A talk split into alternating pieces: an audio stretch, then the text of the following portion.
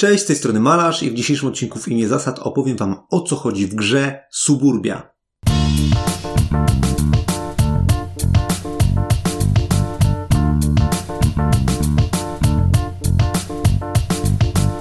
Suburbia to kafelkowy city building dla jednego do czterech graczy. Według społeczności serwisu Board Game Geek najlepiej działa na trzy osoby. Suburbia to bardzo prosty koncept. Każdy z graczy będzie budował swoje miasto, które będzie składało się z kafli o kształcie heksów. Na każdym heksie mamy jakiś budynek. Na środku stołu leży rynek kafli. Kiedy któryś z nich kupimy, wszystkie heksy dosuwają się w prawą stronę, a na pierwszym polu po lewej wychodzi nowy budynek.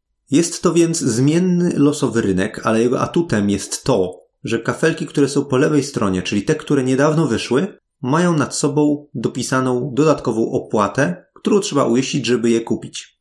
Każdy budynek ma oczywiście swoją cenę, która może być zmodyfikowana tą dopłatą. W każdym razie wybieramy jakiś kafelek, jakiś heks, jakiś budynek, bierzemy go i dobudowujemy w swoim mieście. Nasze miasto składa się na początku z trzech heksów. Przedmieść, parku miejskiego oraz fabryki. Każdy z tych kafelków, zarówno startowych, jak i tych, które możemy kupić w trasie gry, ma oczywiście jakieś swoje specjalne zasady. Może to być jednorazowy zastrzyk punktu zwycięstwa, może to być zwiększenie dochodu, który co, co turę produkuje nam hajs, albo zwiększenie reputacji, która co turę produkuje nam punkty zwycięstwa. Bonusy te lub kary mogą zależeć od tego, przy jakich budynkach umieścimy ten kafel, albo jakie budynki w ogóle posiadamy w naszym mieście, albo też jakie budynki w ogóle istnieją na stole. Bo na przykład lotnisko ma tym większy profit, im więcej lotnisk jest na całym stole. W sensie w miastach wszystkich graczy. A rzeźnia będzie tym więcej zarabiać, im więcej na stole jest restauracji. Zależności są zarówno globalne, jak i lokalne.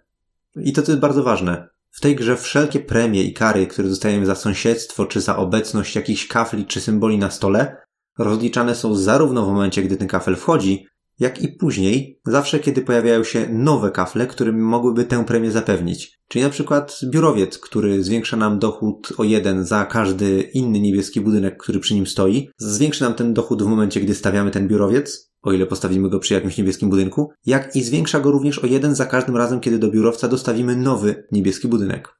Budynków ogólnie są cztery kolory, są to budynki mieszkalne, przemysłowe, handlowe i publiczne i kafle w ramach tych kolorów mają nieco inny charakter.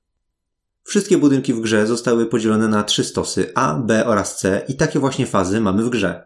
W pierwszej fazie wykładamy na rynek kafelki ze stosu A, w drugiej ze stosu B, a w trzeciej ze stosu C. A gdzieś w stosie C wtasowany jest kafelek, który mówi, że wszystkim została jeszcze tylko jedna runda, po czym gra się zakończy. Na koniec gry, oczywiście kto ma najwięcej punktów zwycięstwa zwanych w tej grze populacją, ten wygrywa. Jak generować te punkty? Na dwa sposoby. Są budynki, które po prostu zapewniają nam populację, a są też takie, o czym wspominałem wcześniej, które zwiększają naszą reputację, czyli naszą produkcję populacji. Tuż obok swojego miasta mamy bowiem planszetkę z dwoma suwakami. Suwak dochodu i suwak reputacji. Każdy z tych suwaków może się zmieniać w czasie gry, w zależności od tego, jakie budynki będziemy kupować, ale to, co jest kluczowe, to to, że w miarę jak będziemy nabijać coraz więcej punktów zwycięstwa i przekraczać specjalne czerwone linie na torze punktów zwycięstwa, tym bardziej te suwaki będą nam spadać. Pierwsza taka czerwona linia występuje w okolicach 15 punktu zwycięstwa, który uda nam się pozyskać. Ale z czasem występują one coraz częściej, a pod koniec toru zwycięstwa znajdziemy je już co drugi punkt zwycięstwa. Za każdym razem, kiedy nasz znacznik populacji przekracza jedną z tych czerwonych linii, nasze znaczniki dochodu oraz reputacji spadają o jeden w dół, czyli nasza produkcja kasy i produkcja punktów maleje. Oprócz punktów populacji, które zdobędziemy w trakcie rozgrywki, na koniec gry rozliczane są również cele. Cele losowane są na początku gry. Na środek stołu ląduje tyle celów, ile jest graczy, i są to tak zwane cele publiczne, o które będziemy walczyć. Na przykład 15 punktów zdobędzie gracz, który na koniec gry ma najwięcej zielonych budynków. Albo 10 punktów zdobędzie gracz, który ma najmniej niebieskich budynków. Cele publiczne to jest raz, ale dwa to jest to, że na początek gry każdy dostaje dwa prywatne cele, ogląda je i wybiera jeden z nich, który zostanie rozliczony tylko dla tego gracza. Czyli jeśli to właśnie ten gracz będzie miał na przykład, y, nie wiem, najwięcej gotówki na koniec gry, to dostanie dodatkowe 10 punktów. Tak więc to, co zbudujemy w trakcie rozgrywki w naszym mieście, będzie na pewno kierowane naszymi celami, celami publicznymi, ale oczywiście losowością tego zmiennego rynku. Na szczęście, żeby tę losowość nieco okiełznać, gra daje nam kilka wytrychów. Po pierwsze, w swojej kolejce nie musimy wcale brać kafelka z rynku, a zamiast tego możemy wziąć jeden z trzech kafelków podstawowych, takich samych z jakimi zaczynamy grę. Są to kafelki bardzo tanie, ale też dosyć słabe, jednak mogą nam one pomóc w realizacji celów, a mądrze umieszczone potrafią nieraz zapewnić nawet kluczową przewagę. Drugim wytrychem jest to, że trzy razy w czasie gry możemy jeden z kafelków w naszym mieście podwoić.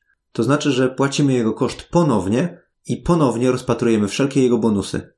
Jeśli więc kupiliśmy coś świetnego, co wspaniale wpisuje się w nasze miasto i zapewnia nam ogromne bonusy, to po prostu możemy w którejś kolejce, kiedy akurat nie ma nic interesującego na rynku, stwierdzić, że w tej kolejce podwajamy ten fajny kafel i po raz kolejny daje nam on swoje wszelkie premie.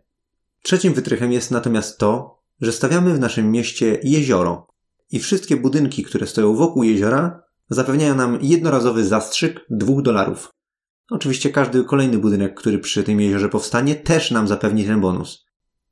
Co ważne, wszystkie te trzy wytrychy nazywane są przeze mnie wytrychy, dlatego że pozwalają ominąć swoją kolejkę i nie kupić nic z rynku, ale jednocześnie nakazują też zniszczyć jeden z kafelków na rynku. Rzecz jasna, kiedy niszczymy kafelki, które leżą na rynku bardzo długo i są po jego prawej stronie, to robimy to za darmo, ale im bliżej lewej strony leży kafel, który chcemy wskazać, tym wyższą dopłatę musimy ponieść za to, że ingerujemy w te budynki, które dopiero niedawno wyszły. Czyli na przykład, jeżeli chcemy zniszczyć budynek, który dopiero co wyszedł, czyli ten zupełnie po lewej stronie, który ma dopłatę 10 dolarów, to po prostu, żeby przerobić go na jezioro, musimy najpierw zapłacić te 10 dolarów. Nieważne ile ten kafelek kosztował. Ważne ile wynosi ta ekstra dopłata umieszczona nad nim. Kolejka gracza sprowadza się więc tak naprawdę do jednej decyzji, zbudowania jakiegoś budynku, po czym następuje kolejka następnej osoby. Rynek zawsze się w tym czasie delikatnie zmieni o ten jeden heks kupiony przez poprzednika. I to w zasadzie tyle. Jeżeli jesteście ciekawi, co sądzimy o tej grze, serdecznie zapraszam do naszej recenzji. Cześć!